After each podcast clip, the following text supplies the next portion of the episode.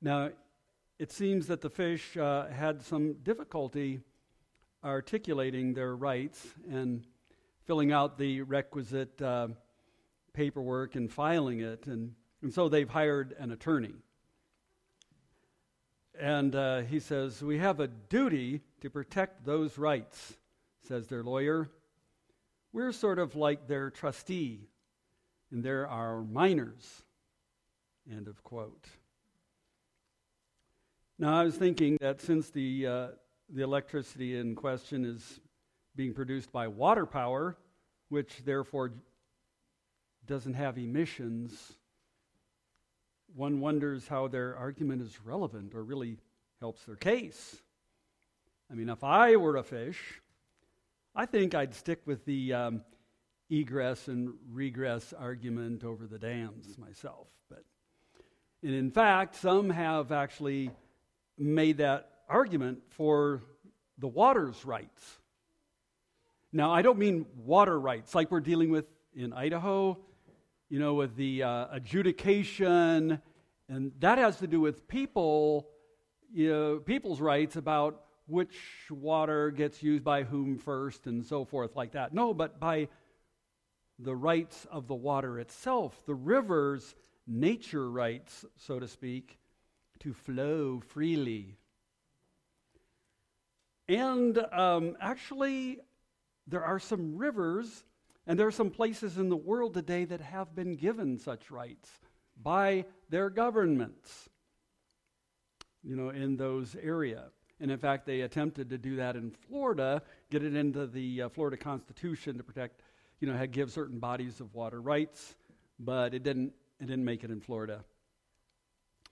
Um, and then I was thinking there's that uh, famous or infamous quote, uh, uh, depending on how you look at it, by Ingrid Newkirk, the founder of PETA, who said, quote, a rat is a pig, is a dog, is a boy, end quote. So according to, you know, what, what they're saying, what uh, Newkirk and the fish and so forth are saying, is that fish and rats and people are all pretty much equivalent. That's what they say. You know, I'm, I'm not so sure, but, you know, why don't we see what God says? Good idea, right? See what the Creator says instead of the creature. Let's see what God says. So in Psalm 8, it says, O Lord, our Lord, how majestic is your name in all the earth. You've set your glory above the heavens. Out of the mouths of babes and infants, you've established strength because of your foes, to still the enemy and the avenger. And when I look at the, your heavens, the work of your fingers, the moon and the stars which you've set in place, what is man that you're mindful of him, and the Son of Man that you care for him? Yet you have made him a little lower than the heavenly beings and crowned him with glory and honor. And you've given him dominion over the works of your hands. You've put all things under his feet all sheep and oxen, and also the beasts of the field, the birds of the heavens, and the fish of the sea, whatever passes along the paths of the seas. O Lord, our Lord, how majestic is your name in all the earth.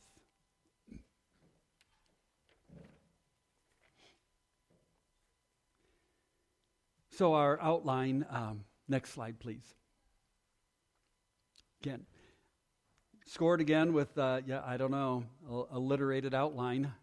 Um, design, dignity, and dominion. Now, the dominant theme of Psalm, uh, of Psalm 8 is man's elevated place in the creation of the universe. However, it's important to note that ultimately it's about God. I mean, because you see the psalm with the, the first and the last verse, the psalm is bookended with praise to God for his glory and his majesty. And so the creation of the universe in general and of man specifically are evidences, they're signposts that point to God's awesome power and creativity. So, design, dignity, dominion. Next slide, please. God is the designer. Our first point God is the designer, He is the creator. His power is matchless. He has more power than anything else, and not just more power, but power of a completely different kind. Power greater in kind as well as in amount. I mean, we think of things with power, whether it's machines uh, for um, production or whether machines of war that have a lot of power. We think of the power of the wind and what it can do for good or for bad. You think of the wa- power of water, hydraulic power, a wave, whoom, a whole city's gone. Or you see uh, the, the, a great flood, and then it's draining out, and boom, you've got the Grand Canyon. Water power, it's amazing.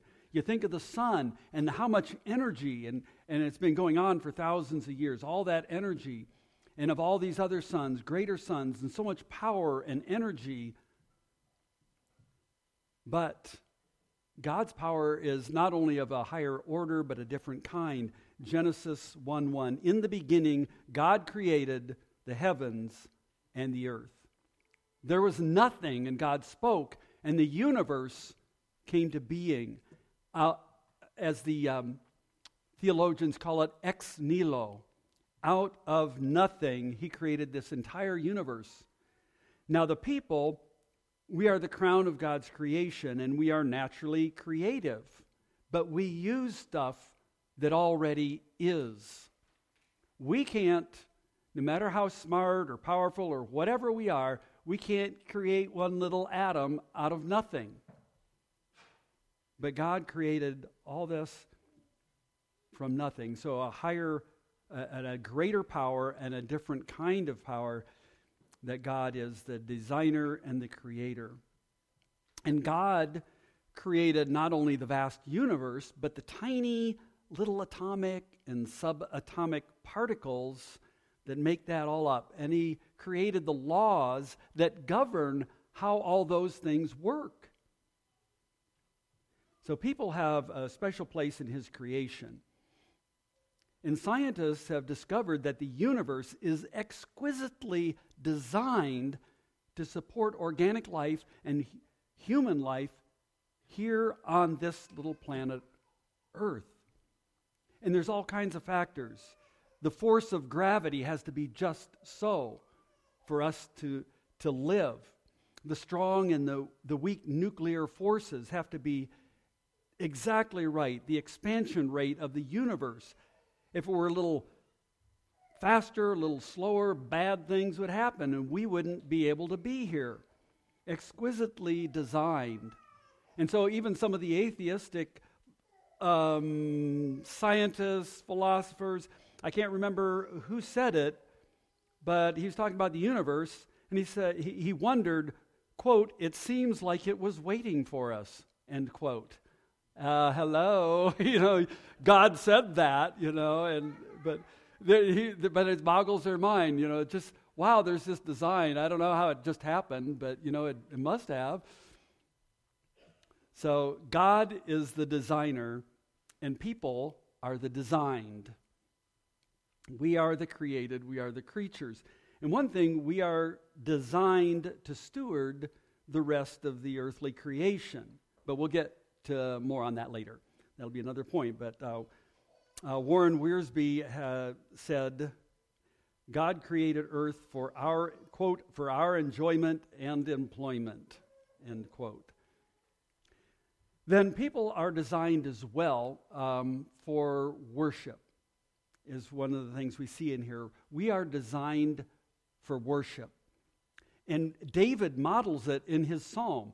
What you know, we talked about the first and the last verse, you know, bookending this thing, praises to God for his greatness. God is the beginning and the end of all true worship. and not only individually David, but by the, its place in the Bible. This in the book of Psalms, the book of Psalms was the, the worship book, the, uh, the worship manual for, the, for God's people. And so by being included in there, uh, the psalm invites others to join in this worship. So it wasn't just David's pri- private worship, but it's included in the psalms because it was part of corporate worship that we are being called to with, uh, with this psalm. So we are designed for worship. C.S. Lewis, the, the great uh, British writer and theologian apologist, saw this as one of the evidences of the existence of God. We are created. He said, we, we see design, we are created and designed with certain needs, with certain desires, with certain appetites. And then we acknowledge that there are things that correspond to those needs and those appetites. And so there's this, this design, there's the need, and there's uh, a, corresponding thing to fulfill that. And he points out, for example, that we experience hunger and we observe that there is food to meet that need, to satisfy that appetite. We experience thirst, and then we see, well, there's water that can quench that thirst, that can meet that need. And he said, we also have this need for worship. We all, and he said, so it makes complete sense that there is something corresponding to that need, and that's God. That's pointing to a God as that corresponding thing to meet that need for worship. And we have this innate desire and need to worship. We all do it. And it's not a matter of if we are going to worship, it's a matter of what and whom we are going to worship. And this is evident even in kids, and it alludes to that in, in verse 2. Um, let's go ahead and put it the next uh, in, Corinthians, Paul, Paul said, uh, he was talking about the, the simplicity of the gospel, and all the you know really smart people are kind of like, oh yeah, I don't know, that doesn't make sense. But he says, God chose what is foolish in the world to shame the wise. God chose what is weak in the world to shame the strong. And um, a study several years ago, kids from all over the world, all cultures, all different countries, they all naturally believe in God.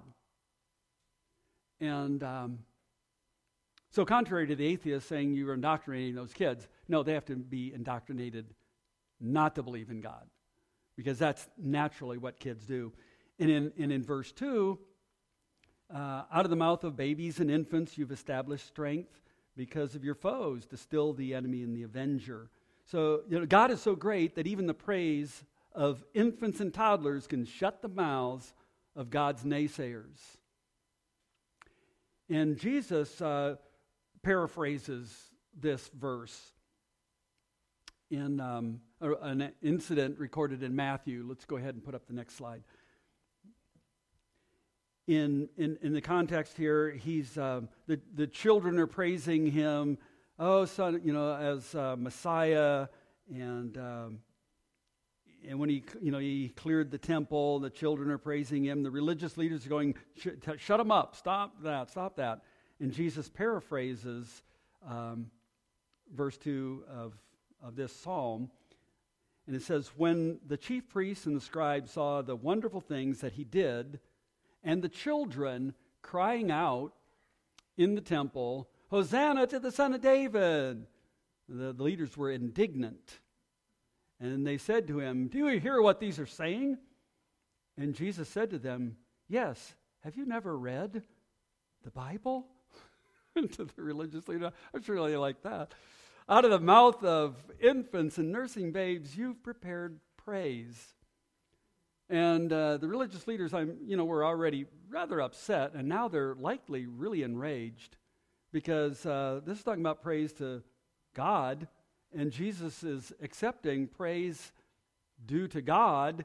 And not only that, in the context, because your foes to still the enemy, you know, he's kind of implying the religious leaders are the enemies of God.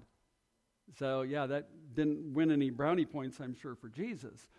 Uh, with the religious leaders anyway. The kids were pretty crazy about him. But uh, so we have design and we have uh, dignity. Is uh, the next so design and dignity. You know, God is an amazing, awesome, really big God, and He created a really big, awe-inspiring universe that it's just hard to grasp. It boggles my mind. Back a long time ago, in the 70s, when I was in seminary, Voyager 2 was launched.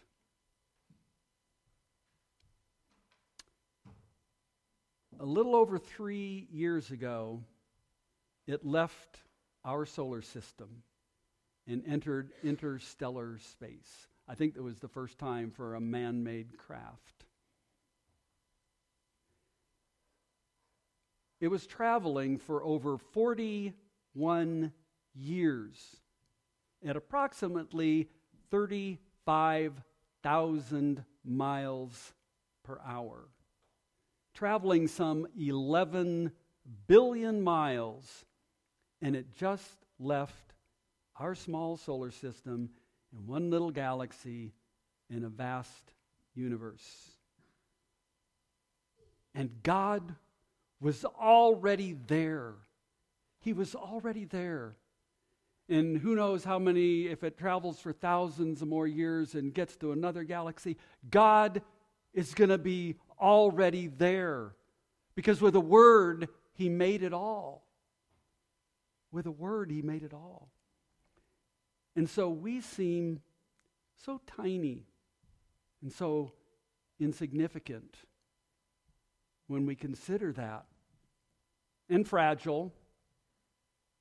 And fragile. I, we, a tiny little bit of RNA, and we're gone. We seem so tiny, insignificant, and fragile in this vast universe. And so we wonder with David in verses 3 and 4 When I look at your heavens, the work of your fingers, the moon, the stars which you've set in place, what is man that you're mindful of him? And the Son of Man that you care for him. And then we go on and, and marvel in, in verse 5. And yet you have made him a little lower than the heavenly beings and crowned him with glory and honor. The, the word translated heavenly beings um, is Elohim in the Hebrew. Uh, literally, it's the gods. El or Eloah are generic names for words for God. Elohim is the plural, the gods. And sometimes in scriptures, it's it's translating the gods when it's talking about like pagan deities or stuff. Sometimes it's used of God Himself. Um, the one true God, it uses the, the plural to communicate the, you know, refer to the one true God. In the uh, Septuagint and the Vulgate, that's the old uh, Greek and the slightly less old Latin versions, this is translated angels, a little lower than angels. So the gods, the, the heavenly beings, is a good generic translation of that. But the point is, whichever way you translate it, the point is that we are lower than God and we're higher than the animals. We're lower than God, higher than the animals. We're in between. We're, people are a unique, special creation of God. And the weird thing is that the modern secular world has got it wrong both ways at the same time. We are both just animals, as per Darwin and his uh, philosophical progeny that still continue, but we play God. We play God. We are going to create our own reality. So they've got it wrong both ways at the same time. We're just animals, but we play God rather than acknowledging people as unique creatures between God and animals and other parts of creation. Next slide, please.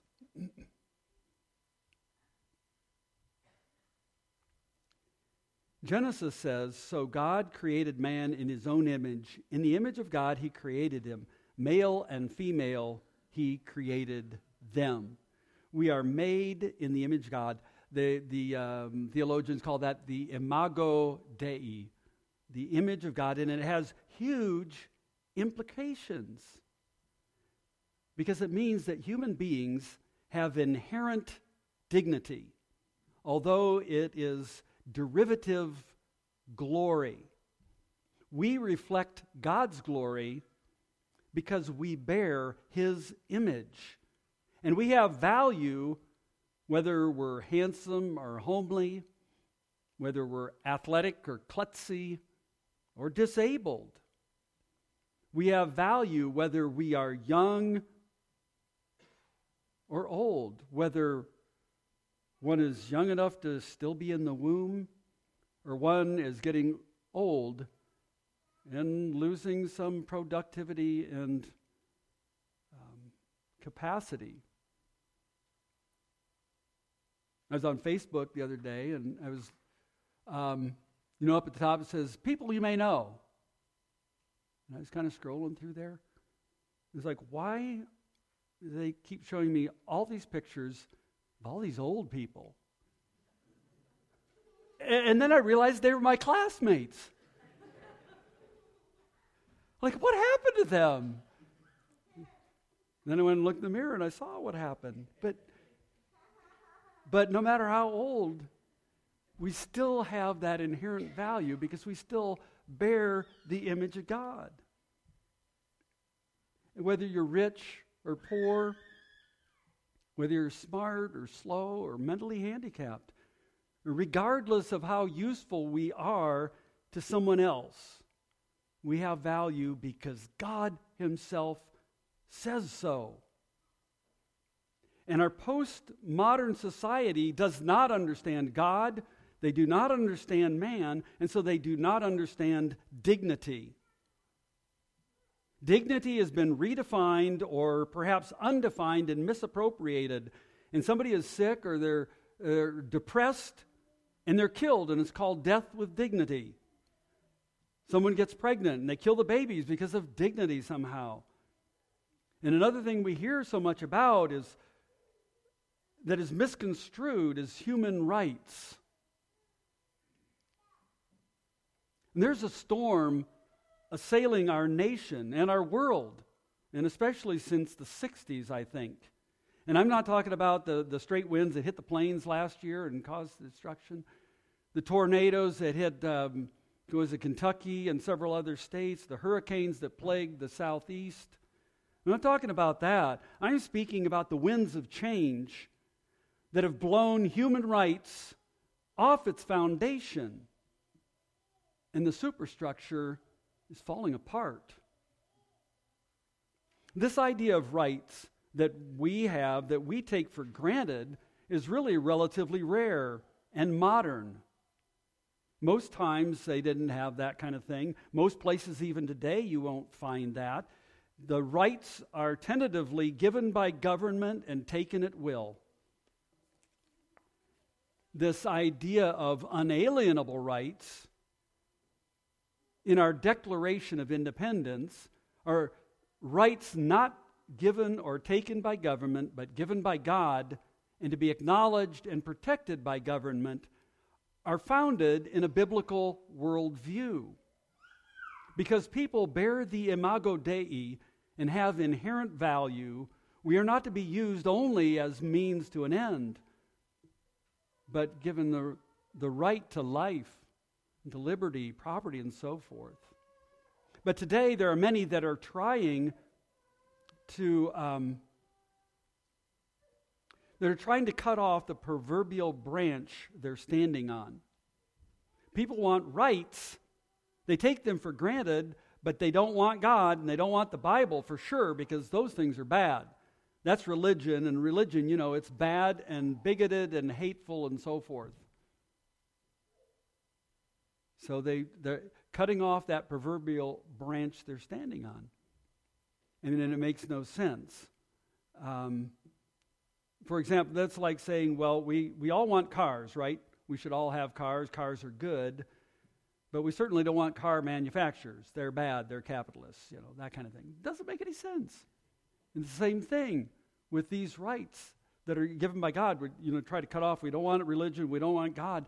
But that's where the idea of real um, these kind of human rights come from.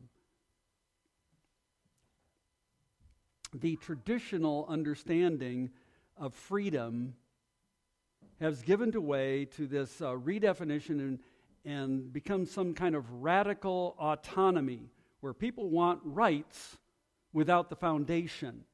They want to be gods. They want to decide whatever rights they want.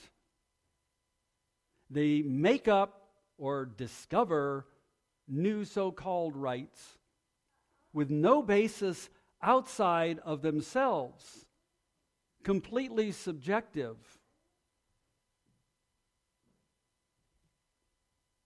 But what if one's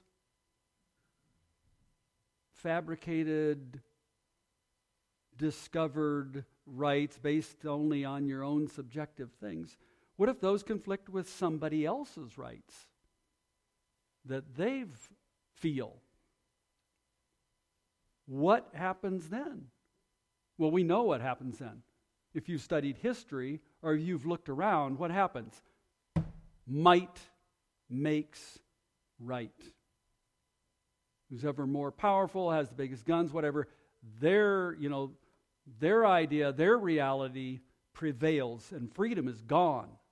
It's gone. So, religious freedom. Our founders understood this, how important that was. It's no accident that religious liberty is included in the Bill of Rights. Which one? One, yep, First Amendment, even.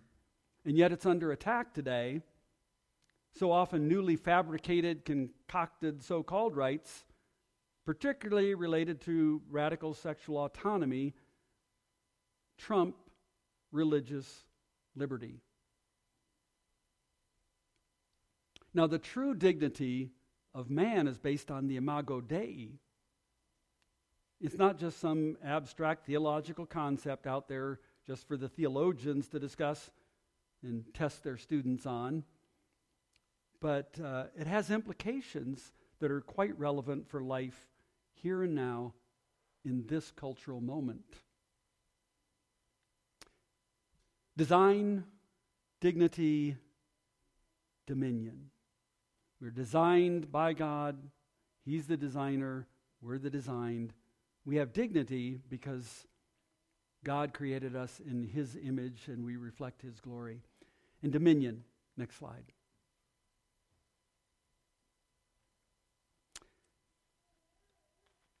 You have given him dominion, it says in verse 6, over the works of your hands. You put all things under his feet sheep and oxen, the beasts of the field, the birds of the heavens, fish of the sea, whatever passes along the paths of the sea. We've been given dominion. You know, we, we saw in verse 1 and verse 9, O Lord, our Lord, how majestic is your name in all the earth. And just as God has intrinsic, inherent glory, and He crowns us with glory and honor by our being created in His image and our reflecting His glory.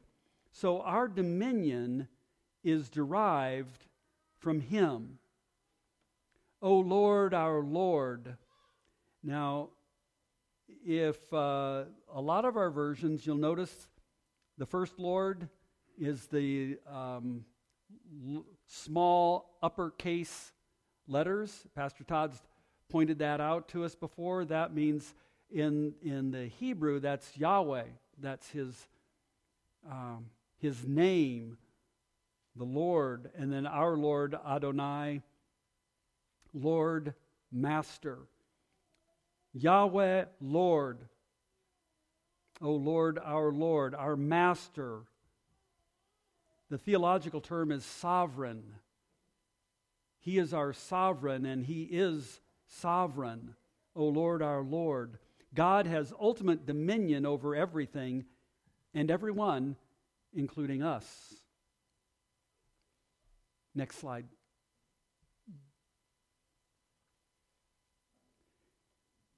In Matthew 22, uh, 17 and following, Uh, Matthew records an incident where Jesus is being set up by the religious leaders. They're trying to get him into trouble with the government and or his followers and trying to turn him against them. So they're tricking him with a question about taxes. And they were pretty touchy about that, maybe even more so than we are today.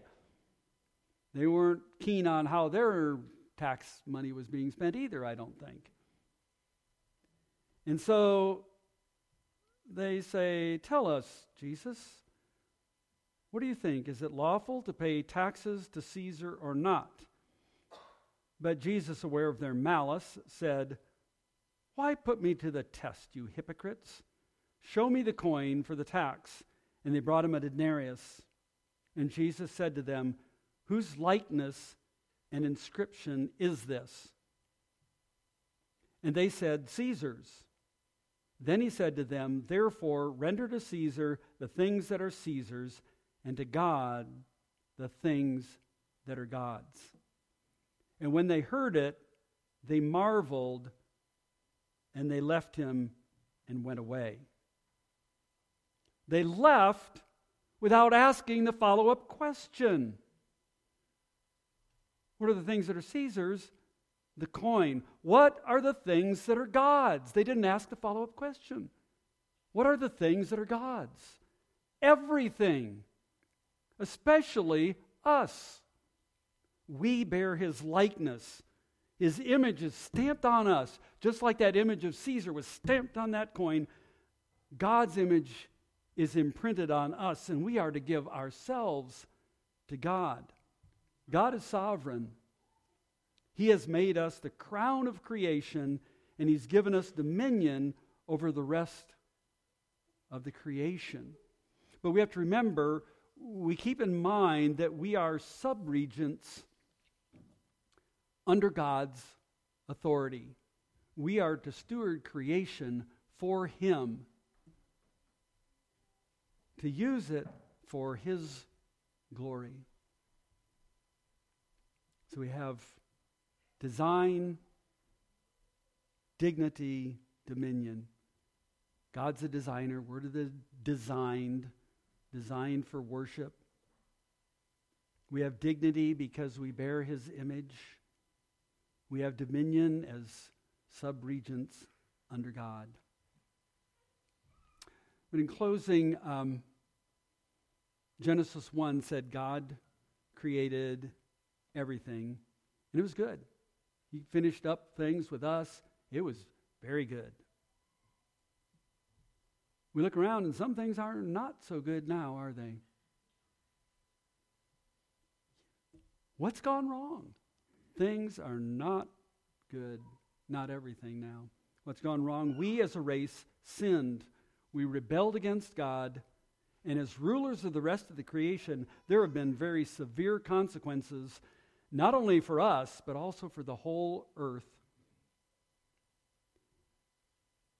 And there's nothing like a, a, global pandemic and a bunch of natural disasters to remind us of that, is there? As individuals, and so there were consequences, and as individuals, those uh, good God given things that um, C.S. Lewis talked about, they've kind of gotten messed up. The good God given desires have been corrupted or led to inordinate stuff. We have hunger, it's a legitimate thing, but then sometimes it leads to gluttony. We have thirst, but it's twisted and sometimes leads to drunkenness. We have um, legitimate sexual desires for the marriage bonding, and um, it's warped and leads to immorality. And then that we're made for worship. We're made for worship, but then it gets twisted and leads to idolatry. And so you know, on an individual level, that you know that you see those bad consequences. On a corporate level as well, the the um, the cultural commission founders when we do that. Um, you know, the the Great Commission, uh, go and make disciples of all the nations. Way back in Genesis, we have the cultural commission. Um, be fruitful, multiply, fill the earth, rule it. Um, that's gotten messed up because we have messed up, flawed individuals.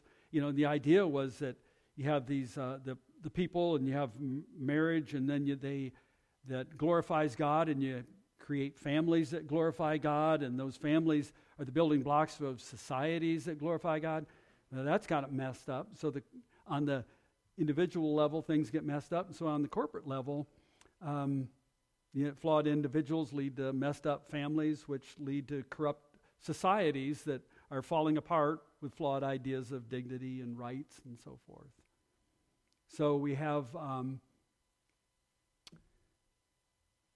yeah, the fall. It's called the fall, and it has alliterated consequences too disease, disaster, death, destruction, decay. But God, praise the Lord for his mercy and his grace. The sovereign creator broke into his broken creation in the person of Jesus. And he entered into our suffering and he paid the price of our broken relationship with God. And he broke the power of sin and death. And so, not only made it possible for us to be redeemed and restored to a right relationship with God, but one day he will restore all things. In Revelation, the book of Revelation, it says he'll make all things new. He's preparing a new heavens and a new earth.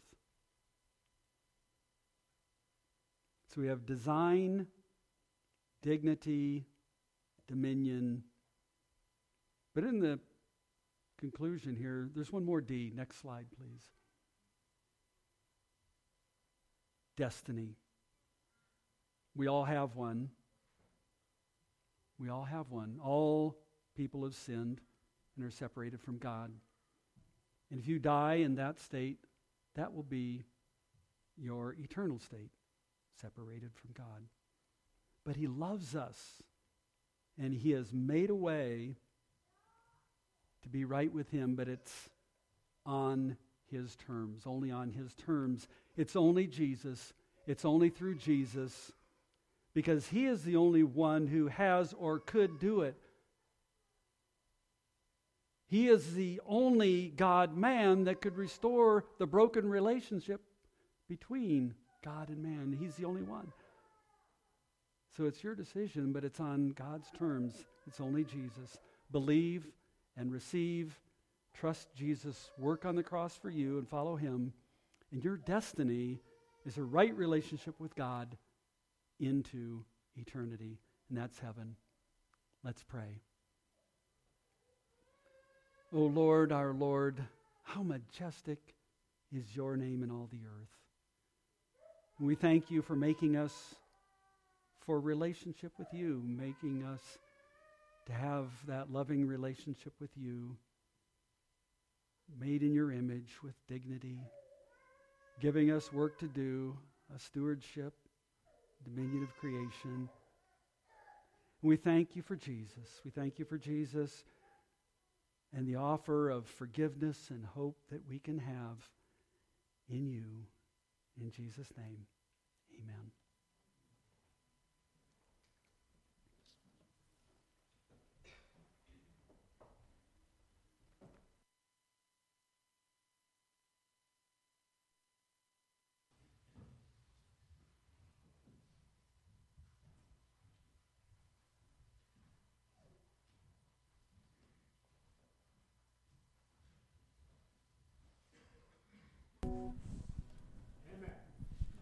Amen. Brothers and sisters, remember you are created in the image of God. You are precious and you are valued. And so is your neighbor. So remember to reflect God's glory this week in all that you do. Amen.